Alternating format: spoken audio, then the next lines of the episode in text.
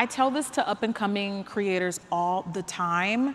If this flops, is this something that you're still gonna like doing? Jackie Aina, the most influential voice in beauty today. Because I was a reservist at the time, I didn't really have that much going for me. You can achieve anything overnight if you're willing to take shortcuts. But do you wanna crash and burn fast, or do you wanna create longevity? We've got three and a half million subscribers on YouTube, 1.9 million followers on Instagram. You And know- two Instagram accounts. Just because you have a lot of followers, it doesn't necessarily mean you can like monetize that, or, especially when you're black. Apparently, 10 million for me sometimes not as valuable as somebody else's 10 million. We had this like mailing list, like sign up to get updates, and it was like 50,000 people, and I was just like, oh my god! Like what we thought was going to be six months to a year worth of inventory sold out in an hour. What? An hour. I was doing a lot of prep for this this episode, this live recording that we're doing, and the prep was difficult. I have to say, it involved me sitting poolside uh, at the hotel and watching YouTube videos of you and John Legend going through your skincare routines. So was- that was nice. I really learned a lot, but it, it, it left me with a question. And that is, what's your number one beauty tip for 2024? Is there a, is there a lip color? Is there a fragrance? what do you have for us? So my beauty philosophy is very much like I do whatever the hell I feel like doing. Yeah. I love it. Like I don't care what TikTok is saying. I don't really care what the magazines are saying. Like I just do whatever the hell I want, and I want to. Ch- I want the girls to channel more of that because it's so freeing. Honestly, it really is. So I hope a little bit of individuality comes back. Oh, yeah. Yes. Just an ounce. You know, I love a good trend, but sometimes people take them a little too literal. So I would love to see more of like just people doing what they want, you know? Yes. I've enjoyed that at this conference, just watching everybody represent themselves, seeing how they like to dress, how they like to show up. You know, we have people in everything from like high heels to sneakers to whatever. It's like, do you and have fun, right? Yeah. Represent yourself. I love it. I love it. Same. Let the people know who you are. So today you have millions of fans who love your posts, they love your products, they love your entire beauty world, right? But let's roll back to the beginning. Back in 2008, you were in the United States Army Reserve, mm-hmm. and you were 21 years old. Yes, Not y'all pulling me out of retirement. Um, and you were in a marriage that was struggling at the time, right? Like you were having a rough time in your life. And that's when you started making makeup tutorials online because um, I think a friend made a suggestion that you should make videos. What was that like? Like, what was it like to create the first video? What caused you to do it? It was actually so embarrassing because I was like, what the hell am I doing? Like, it was so, y'all, this is like 2009 and nobody talked in front of a camera by themselves. Like, it was like, are you okay?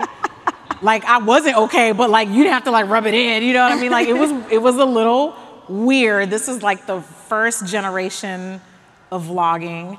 And yeah, it really just kind of started out of like boredom. And honestly, so I, I had, just for context, I had been into makeup since like probably like my first year of college. Yes. So that would have been like 2006, 2005, 2006. And I didn't make a ton of money. And so what I would do is I would buy like samples of, which is, please don't do this. Y'all probably don't got to worry about none of this, but I would buy samples of other people's makeup on eBay. Like that's how down bad I was. But I did not care. I was just like, ooh, these pigments. Some products they come like they come with like a lot, and so there's no way you can actually finish them. So that's Yes. what people would do. They would sell them. And Sounds so- very strategic and financial. I mean, hey, I love a good business, you know. Chestnut checkers, like okay. and so I would like that was the that was the way that I could afford to get into makeup. And this is at the time where like everything was orange. Everything, everything. If you were like literally, if you were darker than a paper bag, everything was orange or red. Wow. And so I was always finding ways to like finesse stuff and like, blend and yeah, f- ju- I would just figure stuff out. So I was always a makeup girl, and I wore makeup in ways that, like, at that time, black girls didn't really wear like color. Like it was just not really celebrated as much. It was like, oh, you can't like that stuff doesn't look good on your complexion. But I was wearing it and I was just doing it anyway. Yes. And so that's why my best friend was like, I don't know. I think she was trying to tell me like, girl, your life is so shitty. Like get on YouTube. Like, figure out something. so she was just like, you should show the girls like the looks that you do. So I was just like, I mean, not really interested. And I literally told her that for months. I was like, no, I don't want to be on camera. Like, please leave me alone. And then eventually I was just like, well, I guess, yeah, I don't really got anything else going on because I was a reservist at the time. So I wasn't active duty. I didn't have a full time job. I didn't really have that much going for me. Nothing, a lot of things that weren't positive going for me. And so I was like, well, I mean, at worst, it's something to do. And so Yes. I, I did. I uploaded a video, which was actually like a picture slideshow. This was when it was. it That was the style so back then. cringe. Yeah, you remember. Yeah. It was. It was People- kind of a thing back then. A picture slideshow. It was a I do picture not remember slideshow. that. Yes, it was. Yeah, so people wouldn't- OGs know. it wasn't the same like sit down talk to the camera No, it was it was like i made a keynote presentation almost and i'm talking over it or like Yeah. here's it was words Oh, and text I on do know what you mean. Yeah. there was a lot of that So with makeup, you would like, b- like you would put like one shadow down, and then that would be the picture, and it would be like start with this in your crease, Yes. and then the next picture would be like blends, and then the next picture would be like apply this to your lid. So it was like that. So then after begging me for months to start a YouTube channel, I sent it to my best friend, and I was like, "What do you think?" And she was like, "It's terrible." you gotta love friends like that And I was like, girl, you're really trying my life right now. And I was like, well, why, why don't you like it? And then she was like, because why would I go on YouTube to read stuff? Why don't you talk? Good point. And I was like, fair enough. Like, all right, you got me there. so then, yeah, like the next post was not a picture slideshow, it was a video. But if you like watch, all my old content is still there. And if you watch it, it's like a completely different person. Because I was so like timid and like Yes. almost whispering. Because I'm telling you, Listen. it was giving girl institutionalized. Like nobody was talking to a camera about this. It was very much given like lock her up. Like it was weird. but you know, I just was like, I don't really, I don't really have much else. You know, like let's just just try it. And Yes. honestly, after a while. When I started to realize, like, oh, like people are commenting, like it's picking up traction. And I noticed that the people that at the time I was subscribed to and that I like to watch, like my my content was getting a bit more traction than theirs was. So I was like, maybe I'm doing something right. Like I don't know. So then that's kind of like the how it started for me. How I how I stayed consistent because I was absolutely not. what were you seeing money. as that traction in those first few videos was it or the maybe those first 25 videos i don't know how long it took for traction but I would say I started to notice traction maybe by like, ah, God, I couldn't tell you exactly how, but I know that within that first year, okay I was like, oh, we're locked in. Like people are actually watching me. Yes. And they're watching me more than some of the other people that I follow. So I knew it wasn't like 300 views, it would be more like 5,000. It was Yes. like, and at that time, I mean, right now I know the standards for virality are very high, but I mean, back then, like if you got like 10,000 people watching your videos, that was pretty good. Yeah. So that was when I was like, okay, like people are people are watching. Let me let me see where this is going. Yes. Okay, I just want to point out you so you say you did this for a year before you saw significant traction? Yes, but that's not when I started making money. yes. No, That's I a know. whole separate conversation. yes, and I want to get to that, but I just want to make sure y'all get that. You have to do it for a while before you start to see a return, right? Like the same day that you plant is not the same day that you are going to see fruit. You know what I mean?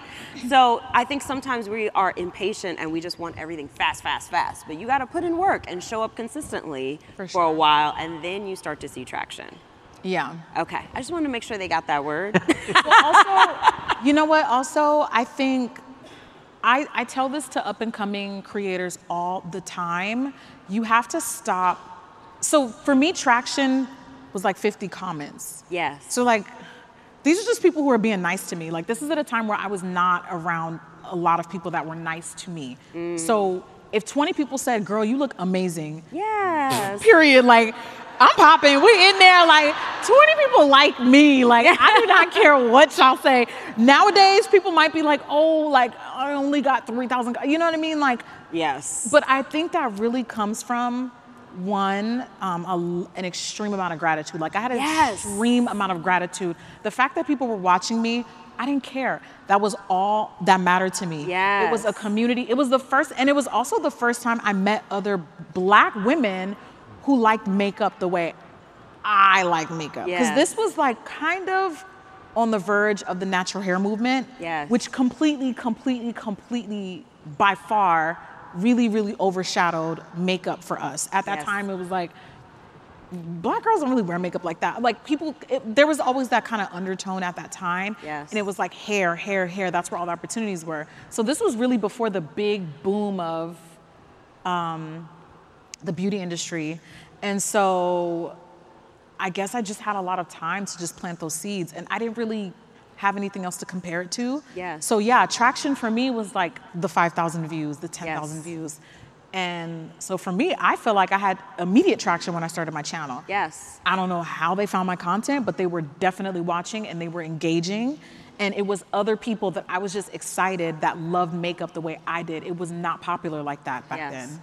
I think that's important to stay in gratitude and recognize the opportunity. Like if if if 50 people are commenting, that's 50 humans who are who care enough to pay attention to your stuff, to watch it. Like you got to stay in the miracle of that. Like the fact that we even have these tools where we can reach 50 people who like what you like, right? Where you can reach your people. Yeah. That's amazing. I think we miss that sometimes. We're like, it's not enough. You know? And it's like, listen, get out of that, right? Get out of that mindset because it makes you cut off an opportunity because you're like, it's not enough. So I love that. So I have a follow up question, which is all right, so it took you a year before you got like 5,000 people, you know, watching. Mm-hmm. How much longer after that did you start to monetize? Okay, so that's a whole journey in itself. I think I started the YouTube partnership program was created right around the time I started my channel. So I think creators were only even able to make money on YouTube like within the same year that I started. Yes. So that was an option that didn't even exist before.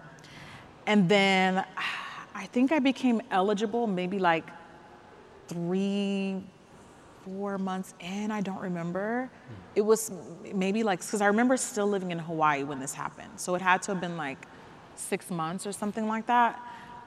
But the thing is, is like everything was a process. So I was making money, but I was by no, it was like gas money, like barely even that. Like it was not livable money at all for a while. So Yes. it was like every time I would get like a crumb of success, I would just, okay, this is where we're at right now. Yes. And then I would get the next, and then, all right, this is where we're at right now. So yeah, I started monetizing also pretty early on, but it was not livable money by any means. Like, definitely could not quit my day job. Well, I didn't have no day job because, you know, I was in the reserves, so it was like they would call me twice, two days a month, and then I would go back to, you know, and well, I did work at Mac for a little while as well.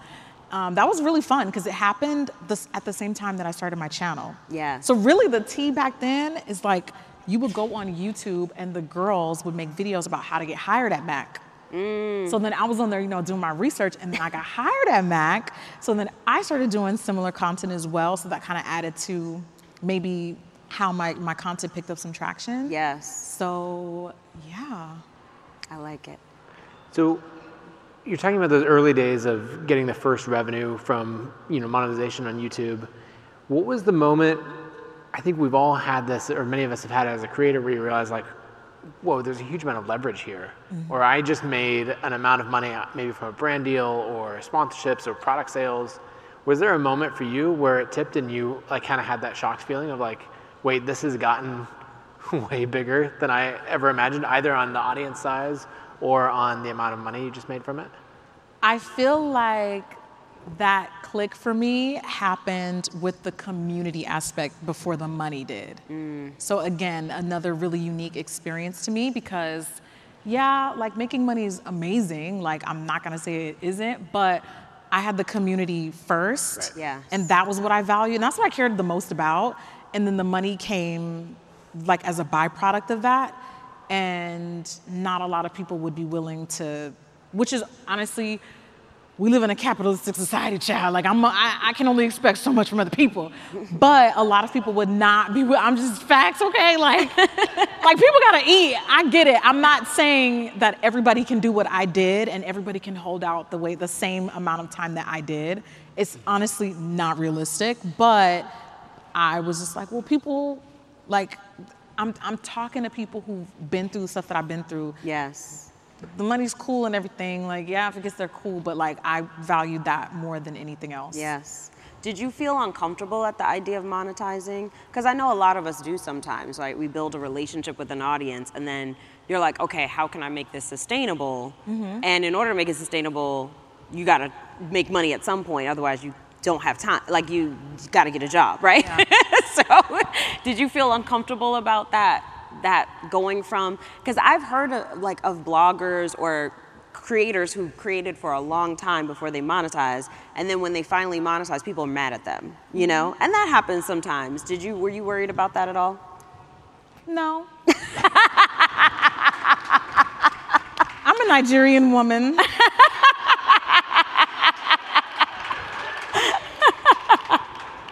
and I feel like I pay my debts to society, child. So look, I'm just a black woman in America. Y'all can pay me, and y'all can pay me very well. And I'm, I'm not gonna feel guilty about it. Like, no. I definitely internally at some points, like when I started to make more of it, I had this like, like I'll never forget it. One day I was like in my car and I got this email and it was the same email, like it was an offer for something, I don't remember what it was. and then immediately after I read this email, there was a voice in the back of my head that was like, what makes you think you deserve this? And I was just mm. like, where'd that come from? Whoa, that was it scared the crap out of me because it was Yes. almost like a foreign voice, and I was like, who the hell was that? And I immediately, immediately had to like talk myself down from that.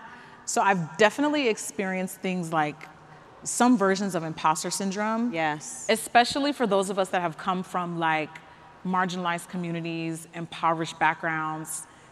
When you're the one person who makes it and Yes. you can't hand carry everybody with you, that comes with an insane amount of pressure. yes And so some of that, you know, that's a whole different conversation. it's a whole conversation Yeah, but so sometimes sometimes I do have to, you know, do internal check-ins dealing with that.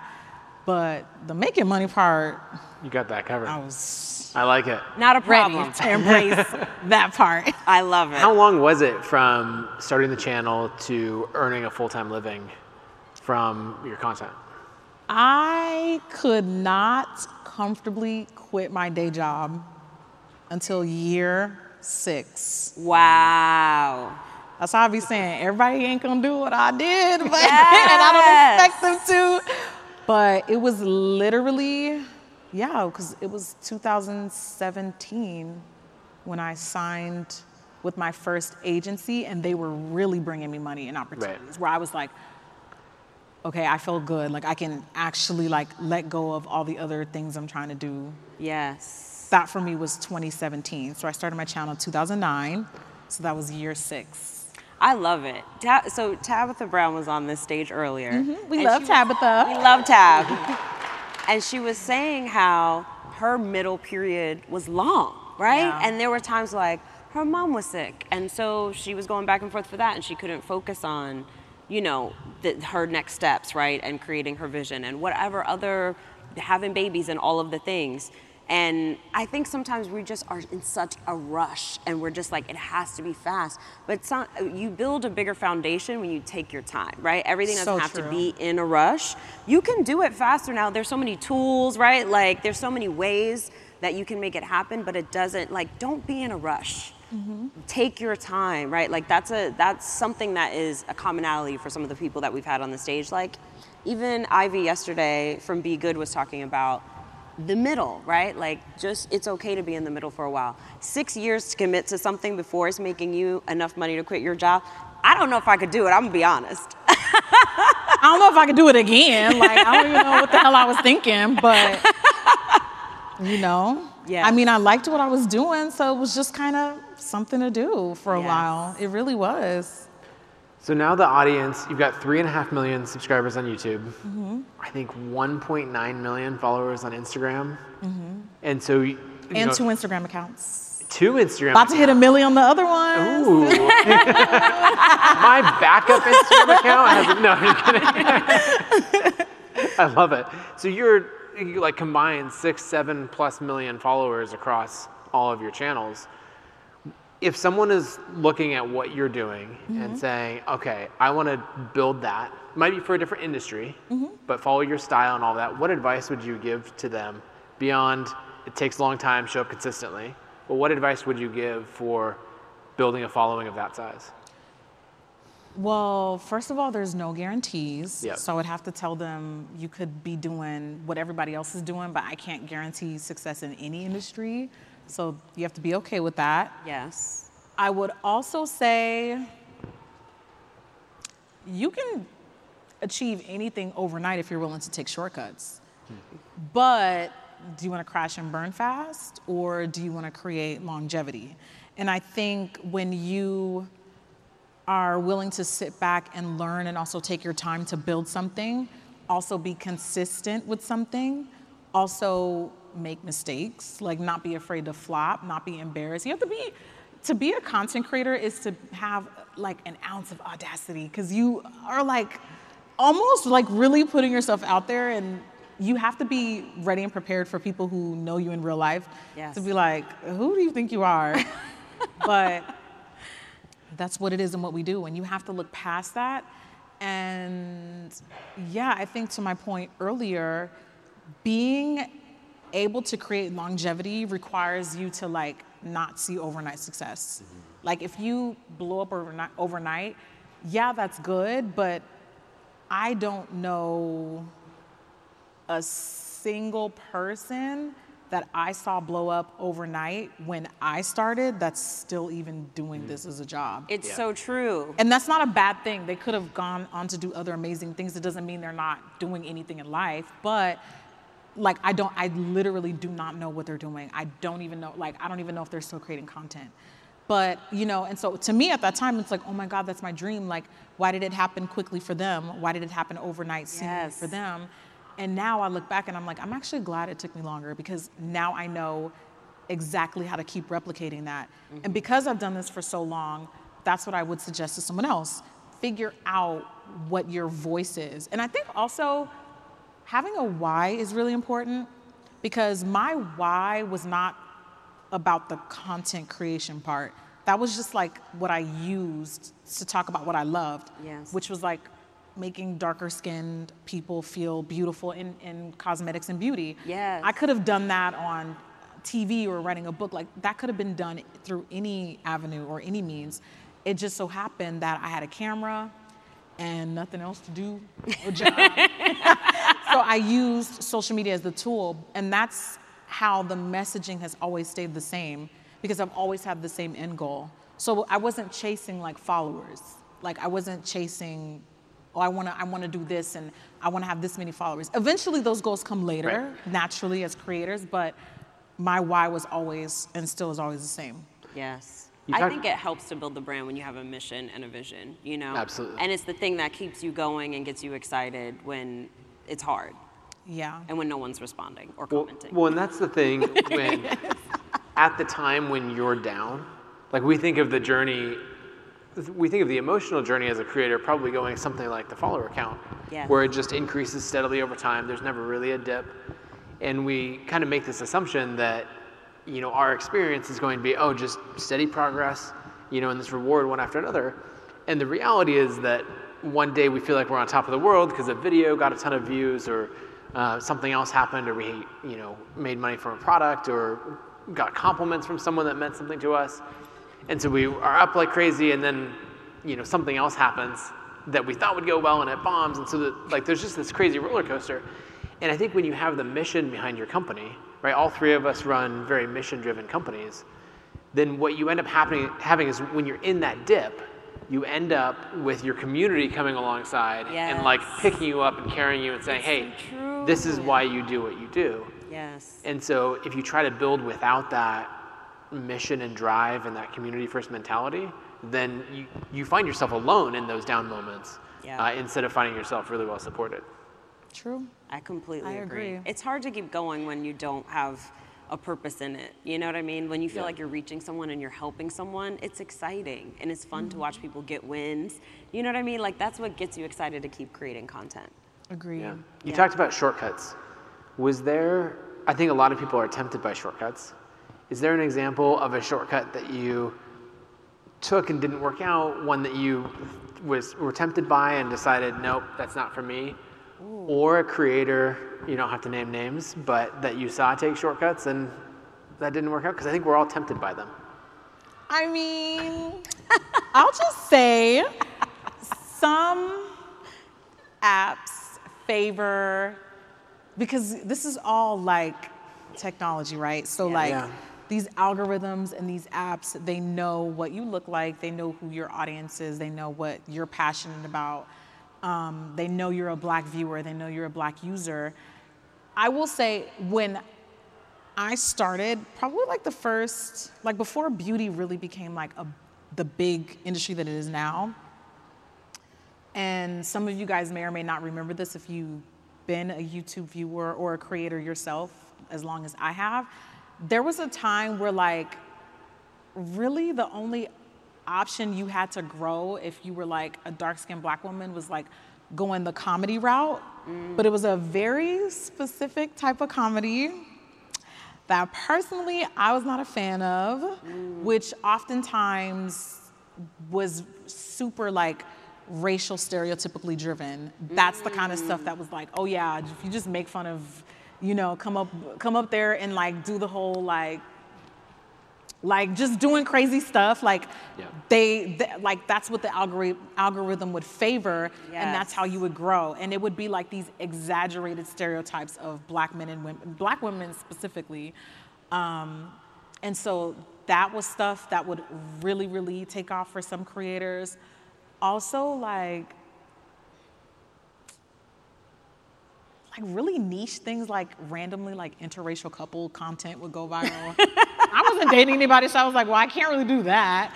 And there's nothing wrong with interracial dating, but it was just like it's so random. Like, so, but there, but there were totally some people that would like you could tell they were like playing into it. Yes. Um, Like seeing what was trending on the homepage of YouTube or something like that and going, okay, I will make that. Mm-hmm. But it And was you watch like- them jump from thing to thing. Yeah, that's exactly what they would do, but it was like not good enough to just be like a normal black person. You had to be like a stereotype, Yeah. or you had to like be dating a white guy, or you had to be like, yeah, it was rough. It was like Yeah. just there's apparently no room for just regular black people. Like I don't know, it was it was strange, but um, I wasn't willing to play into that just because it wasn't me. Yes. um, it wasn't my reality. But there was definitely some people that I'm like. Side eyeing that a bit. You know what you're doing. but you know, it is what it is. When your audience knows what you're doing too. Yeah. Like, yeah, they no, they don't care. Because a lot of times, like for example, like the content creators that would do like black stereotypical jokes, like most times they would have a non-black audience. So they were like Wow. pandering to people that Oh, hell that's what they think black people really act like. So No, it's no, no. kind of yeah. Yes. I, I don't want to put, I literally had a teacher tell me this. This is my first year of college. I took a music class. It's an elective. Like, my, my major was political science, so it had nothing to do with what I was trying to do. But this music class, so I was just like, you know, whatever. Like, I'm just, this is not what I'm worried about. I'm worried about this other class, you know?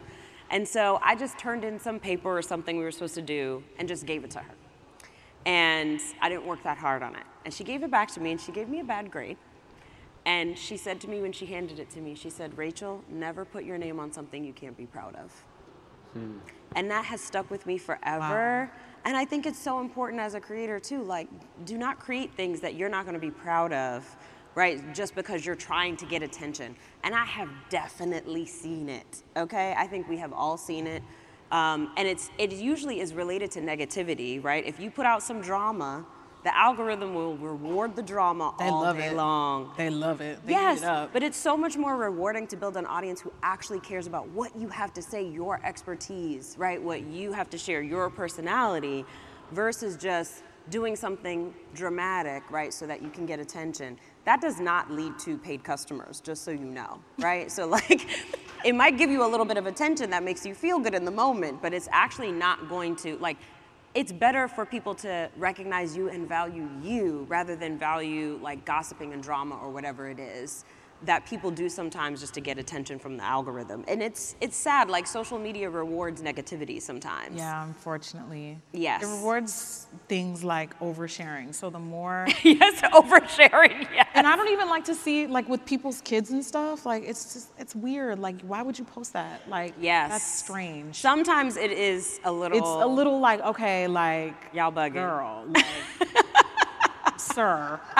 I'm just like I just don't like to see like people who can't even like consent to being online. Like these are Yes. like kids. Like I agree. it's weird. I agree. It's weird. Exactly. All of them are not weird, but some of them are very strange. I'm like, yeah, you knew, you knew exactly that this was gonna get mad views. And again, I consider that another shortcut because you're basically saying like, well, I don't really have the personality. Let me let my kids do the work for me, and that's kind Yes. of not really fair to them. yes, having some standards. Having some standards. Yes. Yeah. Okay, so tell us about getting the agent, because I think this is something people are curious about. Like, how do you get an agent once you're a creator for a while? I don't think, I, I saw a conversation on threads recently where a whole lot of um, w- women of color creators specifically were talking on threads about how, like, they can't get representation from agents or there's not enough agents or even the agencies that they do have don't know how to sell them mm-hmm. and so there's a lot of talk like this apparently is a need because there's so many creators out there who want to who want somebody representing them but so how did you get hooked up with your agent your first one Yes. So I think it, it ultimately boils down to having the having enough momentum to where they would see value in wanting to work with you. That comes first. So Yes. Sometimes I hear like a lot of like oh, you need to get an agent so they can get you, they can help you blow up. Or at least that's how it was kind of framed when I first got my agent. They almost packaged it as like, this is gonna be the person who puts you on and like makes you grow. And first of all, they don't do that at all. Like, you're responsible for your own growth. Um, but they can help you with like job opportunities and stuff like that. But they also have to have like something to monetize in order for them to do that for you. I'm also not really surprised that this is a issue specific to black women because much like what I experienced at that time when I first started looking for an agent initially, it very much felt like people didn't really understand like my content, like the value that I, they could bring to me or vice versa. So yeah, I'm, I'm not surprised to hear you say that because it was an issue then. So yeah, I'm, I'm very much not surprised to hear it's an issue now. But like honestly, it really just boils down to having momentum and having maybe like a very clear brand vision that someone would be like, yeah, I like your content. I love that you're doing this, but I could also see you doing this, this, and this. I don't think it's even good enough to just like want to make money. I think the person has to really understand your brand and your personality from the full picture and be like, here's how we can now monetize it and take it to the next level. yes i agree like having a brand and having a specific point of view then people can see how they can partner with you right like Yeah. they got to see the connection Because I think even like having the followers isn't good enough. Just because you have a lot of followers, it doesn't necessarily mean you can like monetize that or do anything with that, especially when you're black. Just straight up, like I realized that like apparently 10 million for me is sometimes not as valuable as somebody else's 10 million because you could literally be doing pretty much nothing and blow up if you're a non-black creator. Um, and that's just facts. Like I've been on the internet, like I've been on the, a digital creator since this started, and I see that the playing field is 1,000% not equal at all. Yes. In what some industries are willing to be like, yeah, we want you to be the face of that, and it's like, but they wasn't even doing nothing. Like I'm confused. but I can't like, I also can't focus on that. Yeah. That's also one of my big strategies. Is I don't like comparing myself to other people. Um, but you can peep it and be like, okay, well, then that means I'm gonna have to maybe tweak something. I can't follow that person's path. That may work for them, but I gotta do something a little different. Yes. And it's not surprising, right? Like, the, all of these different platforms reflect the world that we live in. Mm-hmm. You know what I mean? So if there's systemic racism and systemic sexism, we're going to experience that in every platform, right? Whether Absolutely. it's television or YouTube or what have you. And that's one of the benefits of creating your own pathway, not having to worry about well, I mean, you are worried about it. You're irritated by it, but you get to step into your own power and do it your way. You know? Yeah. Speaking of which, so tell us about like, you started, you've done brand partnerships and you still do that, mm-hmm. right? And then you decided to come up with your own product. Tell us about that pathway. Like, what, what led you to do that? So, yes, yeah, so I'm the co founder of FORVR Mood, a home fragrance brand. And my other, thank you. And my other co-founder is right front and center over there, that tall, handsome man, Mr. Dennis, our co-founder. Um, so that's actually quite a bit of a long story with how FORVR Mood was born. Basically, way, way, way before I became a beauty girl and a fashion girl, I learned very early on that I had hyperhidrosis. Mm. And I didn't even know that that condition had a name. But basically, um, hyperhidrosis, if you guys aren't familiar with this, are people who sweat profusely. Like I used to sweat so much, and it started like wow. right when puberty hit. And so it affects some people differently. Like some people are like feet sweaters, some people are like scalp sweaters, some people are like underarm, hands. I used to sweat a lot under my arms. And I didn't know this was like a thing. Like I thought everybody else had this issue until I would go to school. And I remember like being a kid and we wore a uniform. And if you have hyperhidrosis, then you know wearing white linen tops is like the bane of our freaking oh existence. Oh my God. I remember like the days like, and, and I grew up in the part of LA that it was really hot. And so I would come home from school and there was like these huge pit stains under my shirt. And when you're a kid, you're already embarrassed to yes. just like exist. Exactly. So that was like, so that was like really embarrassing. And when I was younger, I promise you I'm gonna land with the story. It totally makes sense. When I was younger, we didn't make a lot of money. One of the few things that we could actually afford to splurge on was fragrance, was perfume. So when you have hyperhidrosis, you're like hyper aware of what everything around you smells like because mm. you're always like, oh my God, do I smell? Does my house smell? Does, what does my car smell like? Are people gonna smell me sweating? And so from an extremely early age, I became a perfume girl. It was the one thing we could afford, uh, one of the few things we could actually afford to splurge on. And it was really the way that I kind of gained my confidence and not feeling like, oh my God, everybody can smell my sweat. Then it turned into like, hopefully they're smelling my perfume. So that was really kind of like how I got out of my shell how I developed some of my confidence and yeah, just a way to really get me to like not be weird and like wearing big puffy jackets in 90 degree weather because I was so Oh my god. I was so embarrassed. Like I was so embarrassed. And so I became hyper aware of smells and huge huge fragrance girly. And so naturally that went from like a perfume lover to like candles. Mm-hmm. And I became a candle girl pretty much since college.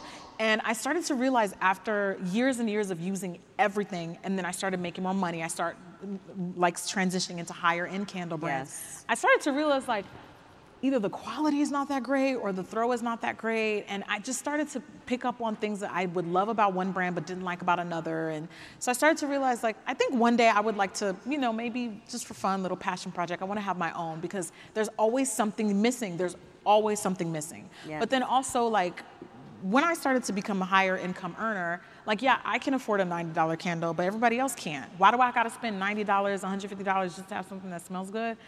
That don't seem right. It's amazing how much you can spend on a candle. Yeah, especially me. Very expensive habit. So, yeah, so then me and my co-founder, Mr. Dennis, mm-hmm. we started talking about this project in like 2017 was when I mentioned like I want to have my own brand. Like I'm sick of tussling and experimenting with whatever's going on out there. And so that was when we started to have the conversations and meet with manufacturers and meet with vendors and stuff. And then we were also working on another project at that time, which never ended up, ended up seeing the light of day. So the, the candles was like my, my plan B. Yeah. And then um, I was leading with another plan A. I'm not gonna say what it is because it's not coming out. It but, was, but it was also a product. Yes, it was another another product line. And then COVID happened. So this had been in the works for a minute. Jacked up a lot of people's plans. Everybody. Pack it up, okay? Go home. and then we shelved everything. But then maybe like a couple months um, into which would, would have been 2020, Dennis was like, I mean, you're at home and you're still burning candles and you're like, everybody else is at home. And mind you, this was before like, do you, do you guys remember the end of 2020 when everybody was doing candles? Like, this was before then. So I'm thinking like, I don't know, like this is weird. I'm scared. Mom, come pick me up. Like I was like, I don't know. So Dennis was like, we should do this. At the time, we were thinking about doing this with like investors. We were thinking much bigger. And we were at home, and Dennis was like, I mean, I think we should just do it and try it and just see like how things work out and self fund. That Yes. was like, "Ah, I'm scared. I was so scared of self funding it. What was But he was- scary? Like putting the money out there? I don't want to spend my own money. Get somebody else to do it. I was scared. I was just like, what if it flops? Like, I don't know. I, I don't know. I think I was just, I I was just probably just paranoid, you know, because and at the time I had never done that before. So I was like, ooh, like I, I would feel better if we had like a safety net or if we had like some type of support. But we were just like, the worst thing that can happen, we can start small. And we were thinking really small. Yes. We were thinking, um, because I'm not really known for fragrance, we were thinking this would definitely pique the interest of some of my followers, but not the majority. Found out the hard way that was the exact opposite of what what happened. Basically, we had about what we thought was going to be like six months to a year worth of inventory.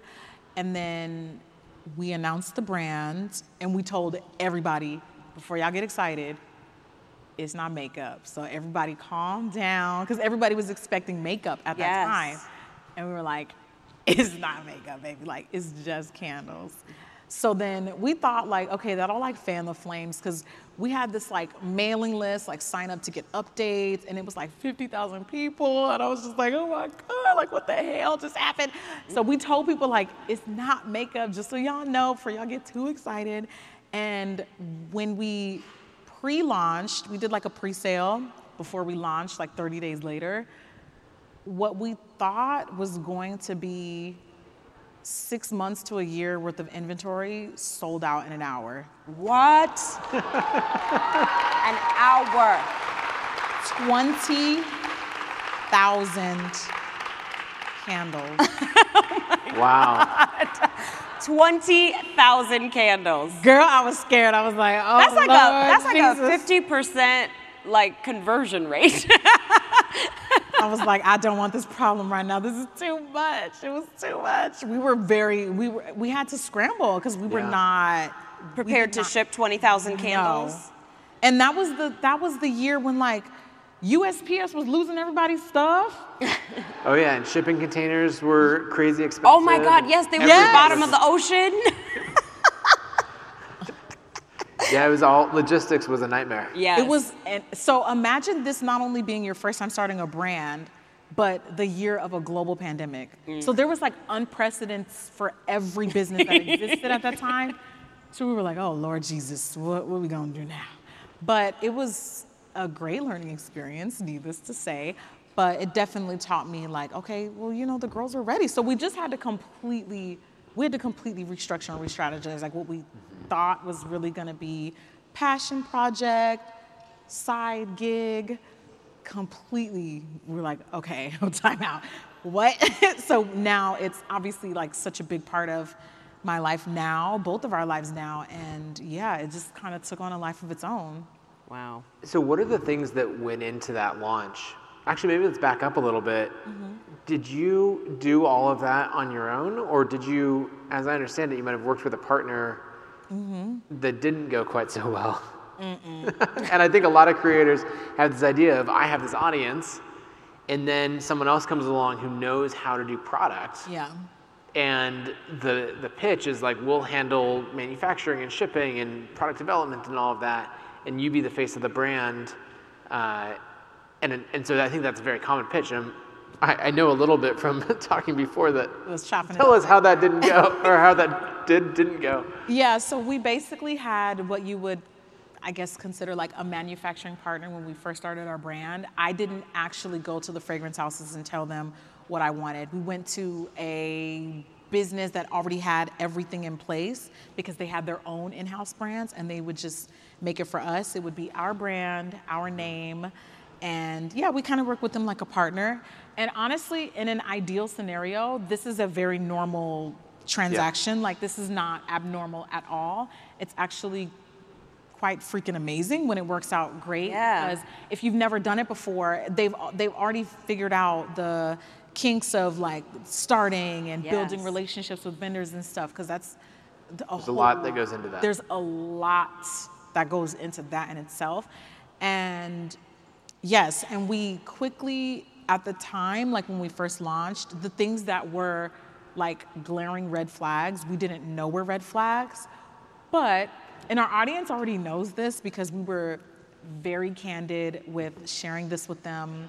I want to say it was like a year when we did our rebrand. We relaunched and rebranded, and we just really was super candid with our audience and told them like honestly when we started, yeah, it was amazing selling tens of thousands of product, but we wish we would have done it with a manufacturing partner that was more skilled and more trustworthy.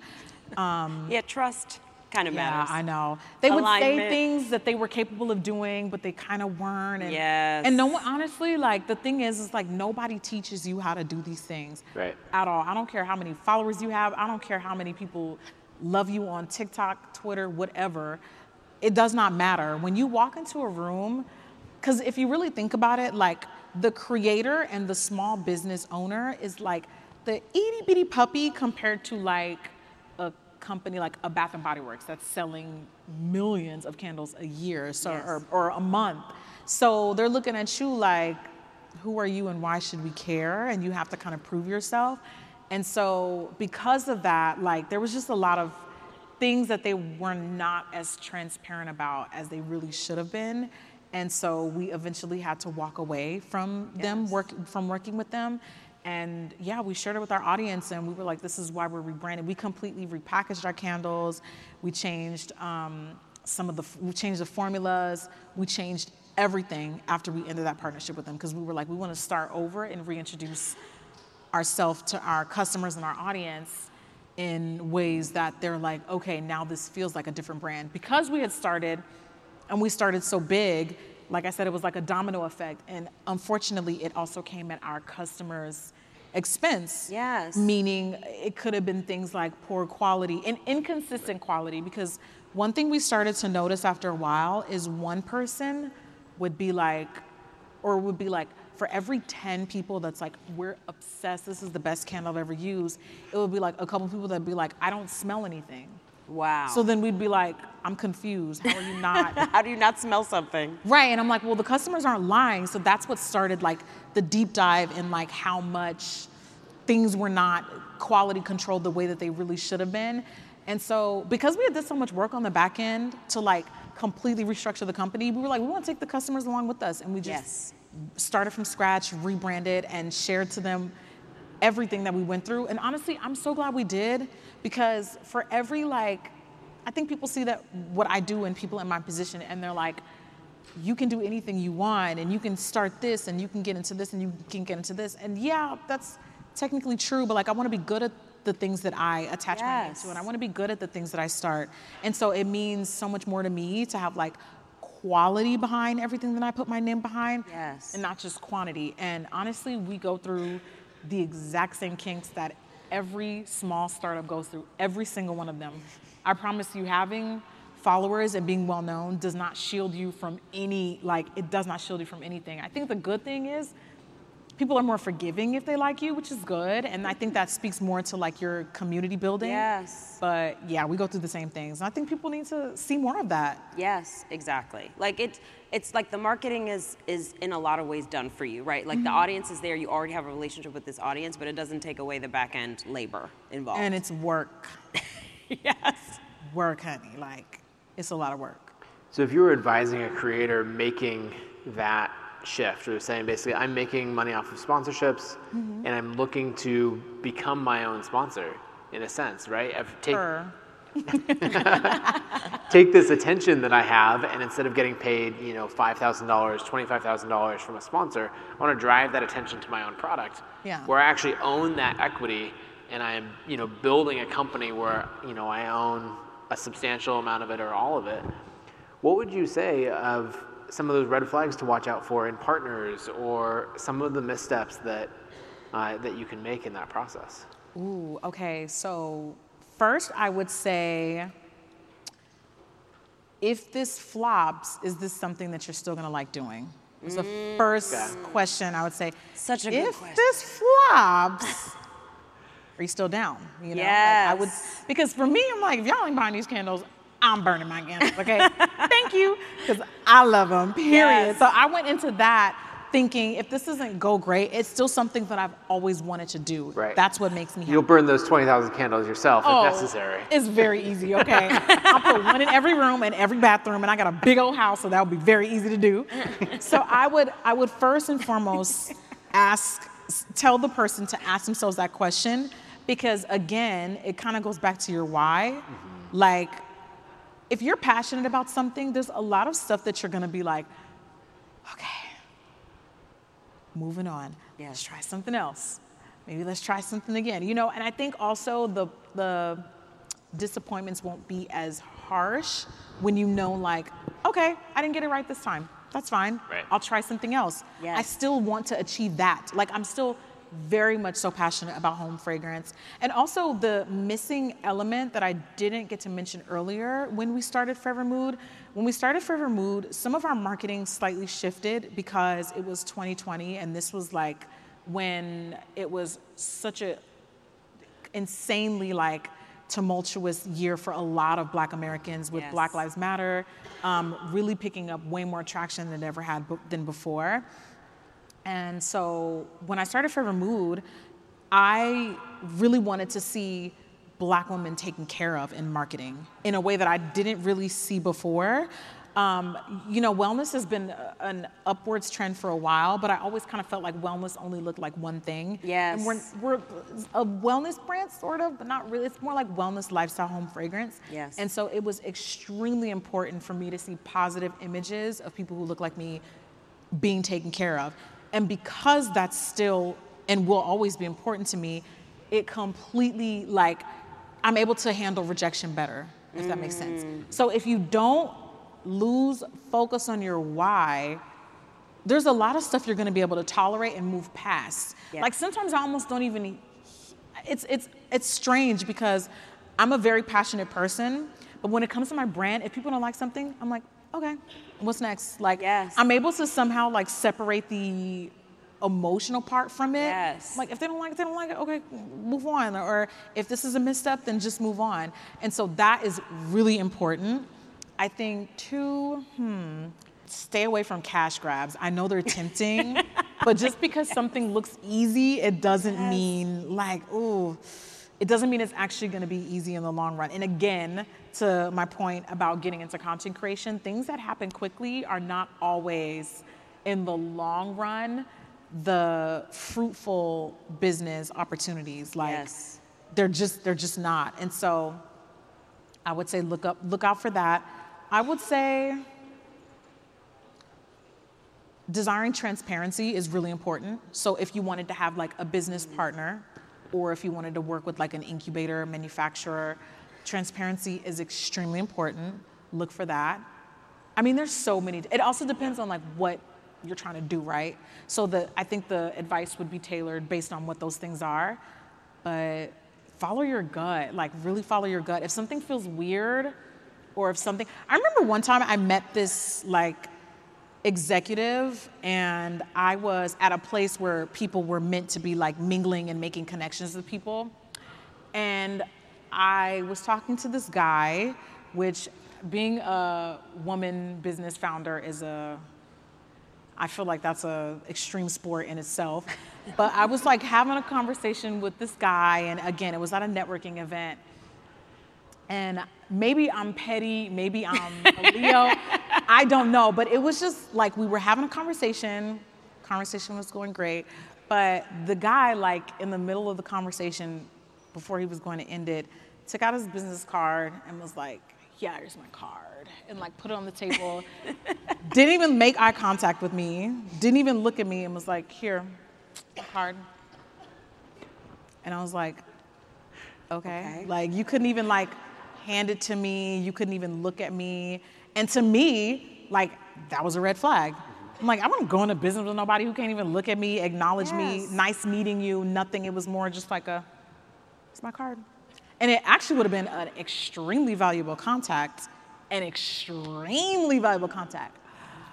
Maybe I was a little petty. I don't know. But I was just like, uh-uh, I don't like that. I don't like that. I feel like I don't I wouldn't want to go into business with somebody who couldn't even like acknowledge my presence or like look me in the eye or I just didn't like that. So I don't know. Call it women's instinct. I have no clue. But you know, just if something doesn't feel right, then don't don't do it. Don't do it. And it's okay to walk away from things. Yes. Yeah. If you can get it once, you can get it again. I firmly believe that. I've walked away from things and I'm like, well, I got it once, I can get it again. Yes. Can you give us a sense of the scale of FORVR Mood now? Babe, Right, we're at 20,000 How should I initial units. Oh, okay. So what I can say is, we got that Shopify plaque. So our our business operates on Shopify, and we, as of last fall, was it hundred thousand, babe? It was hundred thousand, right? Yes. Okay. So we hit that milestone. Shopify gives you like plaques for milestones. So we achieved last year 100,000 orders. Wow. But that's just that's not units though. That's orders. So we've sold way, way, way more mm-hmm. candles than that. These are people who are buying like multiple candles in one Yes. order. So we hit our 100,000th order, which is awesome. amazing. Amazing. Yes, yes. And that's on the direct to consumer side of your business. You That's also, not even counting you our also Sephora. retail So with yeah, so we're also in a retailer as well, and Sephora takes up. It, it I, surprisingly, it doesn't even. It's not the majority of our business either. Mm. Wow. The majority of our business is D2C. They're coming straight, straight to us for the tea, honey. They want the. I love it. But Sephora, Sephora is an incredible partner too. It really does like put us in front of an entirely new audience because Yes. there's people that are like, I didn't know you owned FORVR Mood. I'm like, girl, you didn't see my picture in the in the Sephora store. They're, they had no idea. They discovered the brand first, Right. and then they found out I'm the owner. Yeah. But I actually kind of like that because I'm like, oh, period. You're pulling up for the product. Like you don't even care about me. I love it. I, that's what I want. Like it's it's. I think it's every entrepreneur's dream is to have a product that sells itself Yes. and has its own community and has its own like. Following. Yes, so I, I love being like, oh my God, you own FORVR. It's, it actually like kind of makes my day. I'm There's like, something really important in that because when we're creators using our audience to really kickstart a product or a brand, Mm-hmm. the audience allows us, you know, shortcut, right? You know, seven, ten years plus. Exactly. audience Seven year shortcut. Yeah, allows you to shortcut the time it would take to build that brand. But effectively, what we're trying to do then is have the brand eclipse what we're doing as an Yes. individual. Yeah, for me at least. Yeah, it's the same is absolutely true for me, and you're, you're doing the same thing. Yeah. Some people want their, I mean, that's why it's FORVR Mood and not Jackie Aina. Like, it's not, it's like, don't use my name. I don't want to, nope. I want it to have its own brand identity, Right. its own Same. thing. Obviously, it's me at its core, but I wanted to, it to have a life of its own. So, yeah, that was my exact same goal. Because that's Love it. important. Yes. So out of brand sponsorships versus having your own company, which do you prefer? Well, I'm going to say, I like having my own brand. Yes. Even though it's not like my main source of income yet, mm-hmm. I love just being like the driving force behind every product that gets launched and really just shaping the conversations that we have around like fragrance. Yes. It's really, it's really, it's just like a rewarding thing. And it's something that I love doing. I love it. I think something in there, I've heard people talk about it being one or the other, right? I can sell my products or I can have sponsors. And really, you're like, no, I can absolutely have both. You know, you can still be working with the sponsors across your channel and everything else, and then you know, have your brand launch additional products and Yeah. expand from there? You can. I think sometimes one will have to take precedence over the other. Yeah. I, but I don't think you necessarily have to choose per Yes. se. No. Are, are there any trade-offs that you've had to make because of uh, having your own, you know, where those two worlds Mm-hmm. come in conflict? So, like, if it's like a competitor brand, competitor, even though I don't believe in competition, period. um, but the industry does. So, you just want to be mindful. Like, if I were to launch something, like, ooh, it would be weird to like promote this brand if it's like in a similar category or something like that. So, there's things like that, but it doesn't come up as often as you might think it does. Yeah. Yes. But yeah, it's it is a thing. Jackie, thank you so much for dropping all of these gems Thank you. for our audience, giving us the tea and the behind the scenes. Thank you. Is there any closing words that you would have for the content creators in the audience or the, the people who want to create their first product? Any words of encouragement that you want to share with them? Ooh, I mean, I have a lot, but I would say probably like my favorite gem is that your loved ones are not always your target demographic. The first you know, they're not, and just try your best to like not present all of your ideas to people like that because they mean well and they want to support you and they want to see you do well, but they don't always know everything. So just have an open mind and try to go to other maybe entrepreneurs or friends who are in similar industries that you're trying to be in and trying to enter and you can really gain wisdom from so that there's no conflicting like, ooh, now I have to look at my friend differently because they told me my idea was a terrible one. You know what I mean? Like, Yes. so just try to, I always try to say, try to separate them a bit. Yes, not everybody deserves to hear your ideas, okay? That's also true. I mean, I didn't want to go that deep in it. I'm Nigerian, and we are very spiritual beings. I don't be telling nobody nothing until it come out. Like after it launched, it was like, "Oh, you was working on that? Yep." I didn't tell you because you was gonna tell me it was a bad idea. I don't say nothing to nobody. I don't want to tell y'all. I don't want to like project that on the, the rest of y'all. But it is. I'm not gonna lie. Sometimes it's more easy to just not share those things with people because I'm like, I know they're not. I'm gonna have to explain to them. You know what I mean? Yes. And when you're excited about something or when you're trying something new, sometimes the people that are, spend the most time with you, they may not get it, and it's okay. They, it's okay if they don't get it, but they're not always going to give you the best sound advice. So just try to, you know, keep that in mind and not get your feelings too hurt. Yes. Thank you so much, Jackie. Thank you. Yeah. This is awesome. Thank you. Jackie Aina, everyone.